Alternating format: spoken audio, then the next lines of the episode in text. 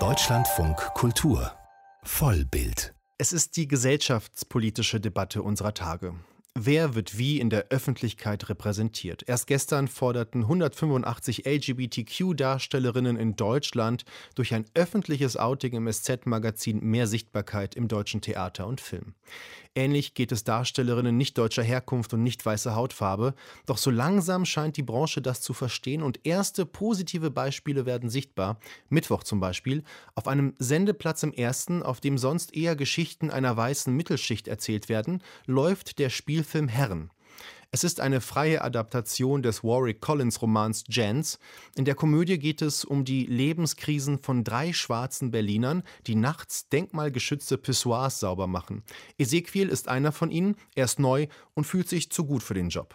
Das sind Urinale aus dem 19. Jahrhundert. Historische Urinale. Die Kaffee, Achteck. Na los. Ich bin hier nur der Fahrer. Ist es das? Keine Ahnung. Nein, Alter, geh mal bitte in die Büsche oder sowas. Das ist ein Pissoir hier. Hier wird gepisst, das sagt der Name auch schon. Pissoir. Dankeschön. Herr Fritz, kannst du deinem neuen Kumpel mal bitte die Kloregeln erklären? Danke. Herren erzählt vom erfolglosen Capoeira-Lehrer Ezequiel, der nicht möchte, dass sein Sohn Friseur wird und der auch sonst mehr vom Leben erwartet. Ich konnte vor der Sendung mit Regisseur Dirk Kummer sprechen und habe ihn erstmal gefragt, wieso gerade das Pissoir nicht nur in der Romanvorlage, sondern auch in seinem Film eine derart zentrale Rolle spielt. Äh, da haben Sie recht, weil es ist natürlich wirklich so, da, da kommen viele Sachen zusammen, im wahrsten Sinne des Wortes. Es war, es war für mich erschütternd. Wir, diese, diese 80er-Jahre-Geschichte hat so einen besonderen Reiz, weil der Autor in London sich diesen Ort genommen hat. Da trafen sich alle, die Minderheiten trafen sich, die Jamaikaner, die, die äh, als Job diese Toilette hatten und zu nichts anderem eingeladen wurden in London. Dann gab es Nazis, die trafen sich da. Dann gab es Schwule, die benutzten die Toilette als Klappe. Und die Minderheiten gingen dort alle aufeinander los, was eine tolle Konstellation für eine dramatische Geschichte ist. Und dann sind wir durch Berlin gefahren und haben gemerkt, es gibt überhaupt keine Toiletten mehr. Es gibt irgendwie in Bahnhöfen mal so diese, diese Sanifairs und Ansonsten gibt es das nicht und automatische Toiletten. Und dann wurde das natürlich immer spannender, weil man natürlich auch gemerkt hat, das hat sich komplett verändert. Und uns war wichtig, diesen Roman zu benutzen, aber auch sozusagen die 80er Jahre mit, ihm, mit dem AIDS-Thema und mit, mit anderen Voraussetzungen, wie, wie äh, Nazis damals äh, in der Gesellschaft einen Platz hatten und wie das heute ist, ist alles anders geworden. Und wir haben versucht, von allem ein bisschen zu nehmen. Und dann sind diese historischen Pissoirs aus den 20er Jahren, die in Berlin natürlich äh, wirklich unter Denkmalschutz stehen, die boten sich dann an. Und die nahmen wir dann als Art Rotmovie und benutzten die. Also das Schöne ist natürlich auch, dass man denkt, es geht um Herren, aber dann geht es wirklich um Herrentoiletten. Und äh, äh, Ironie der, der Zeitgeschichte ist eben auch, es gibt eben nur diese Pissoirs für Männer, also auch aus einer anderen Zeit. Also da kommen sozusagen alle, alles, was mit, mit Emanzipation und mit Gleichberechtigung zu tun hat, kommt da so äh, ins Spiel.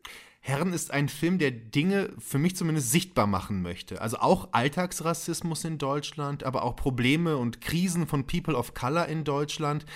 Wie sehr hat es eigentlich den Entstehungsprozess des Films geprägt, dass hier aber eine weiße Drehbuchautorin und ein weißer Regisseur sich diesen Lebenswelten nähern? Naja, ich bin ja Filmemacher, ich liebe Malerei und Fotografie. Für mich ist weiß eben auch eine Farbe. Insofern bin ich auch ähm, People of Color. Und Stephanie als Weiße, die wirklich in Brasilien lange gelebt hat. Und äh, die Frage ist ja immer, welche Wurzeln hat man, wie sehr identifiziert man sich damit? Und als wir anfingen, wir haben ganz früh angefangen, auch Casting zu machen und Tyron Ricketts war relativ schnell als, als Hauptdarsteller klar. Tyron sagte mal den schönen Satz so zu mir, sagt er, naja, wir haben so gedacht, dass du als schwuler Regisseur, du kannst dich auch natürlich super in uns hineinversetzen und du hast einen anderen Zugang zu Minderheiten. Und ich sagte dann nur so, Tyron, du hast aber schon gesehen, dass ich nicht schwarz bin. Also sozusagen dieses, wie man aufeinander zugeht, wie sehr man ein Thema seziert, ist natürlich bei so einer Geschichte ganz wichtig. Für mich war zum Beispiel diese ersten Castings völlig eine neue Erfahrung, wenn da Schauspielerinnen kamen, die ich vorher noch nie gesehen hatte und die teilweise großartige Sachen spielten, wo ich dann gesagt habe, wo, wo sieht man dich denn? Wo spielst du? Was machst du? Was machst du denn so für Filme? Und hieß es immer nur, naja, ich spiele meistens mit gebrochenem deutschen Akzent irgendwelche Flüchtlinge äh, im Tatort, ja. Und das hm. ist natürlich, da sieht man die Dimension, die das hat.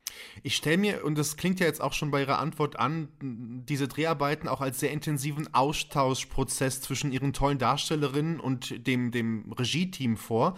Ähm, wie sehr äh, waren denn auch dann die eigenen Biografien der Darstellerin auch Teil des Arbeitsprozesses? Wie sehr mussten sie auch sprechen und Dinge ändern, damit dieser Film dann so entsteht, wie er jetzt entstanden ist?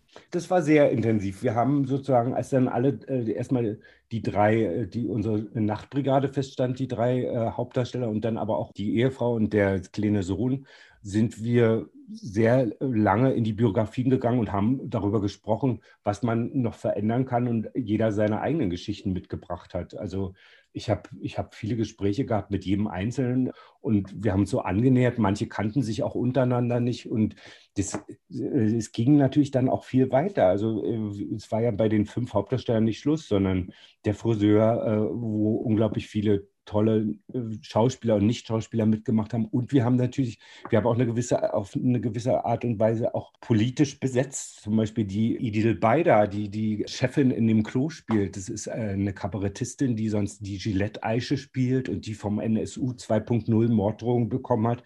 Also wir haben, auch wenn, wenn der Film manchmal sehr sanft und seicht daherkommt, wir haben schon versucht, die Realität, diese knallharte Realität damit einzubringen und natürlich auch in so Szenen wie, wie diesen Müllmännern, die dann mit dem, mit dem türkischen Putzbrigadenchef da ankommen, der dann aber auch wieder auftaucht als als Transe, als Freddie Mercury verkleidet mit dem lilanen Kleid in der Toilette am Ende. Also es gibt so, so Links in dem Film, die man gerne schnell mal übersieht, aber das steckt mehr drin, als man, als man denkt. Es geht ja auch um einen Generationenkonflikt ne? zwischen Ezekiel und seinem Sohn. Der Sohn möchte eine Ausbildung machen. Der Vater ist aber wie besessen davon, dass dieser Sohn studieren muss egal was kommt, er muss studieren, egal was. Woher kommt denn diese fast schon wahnhafte Obsession? Nein, das sind also sozusagen alte, verkrustete Bilder, die man nicht nur sozusagen davon hat, wie muss ein Mann sein, wie männlich muss ein Mann sein, welches Bild hat man von der Familie, sondern eben auch um es zu was zu bringen, um ein guter äh, Europäer, Deutscher, Berliner zu sein. Es fällt ja auch der Satz, du musst als Schwarzer musst du noch besser sein als die anderen.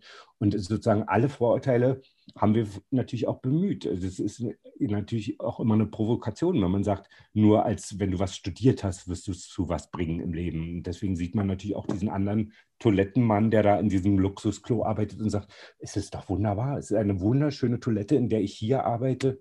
So, also was ist Arbeit wert? Ja, wie, wie geht man selber damit um oder wie wie wird es von anderen respektiert. Sie haben es ja schon erwähnt, der Sohn will Friseur werden und das impliziert ja häufig auch eine andere Männlichkeit, eine häufig konnotierte queere Männlichkeit.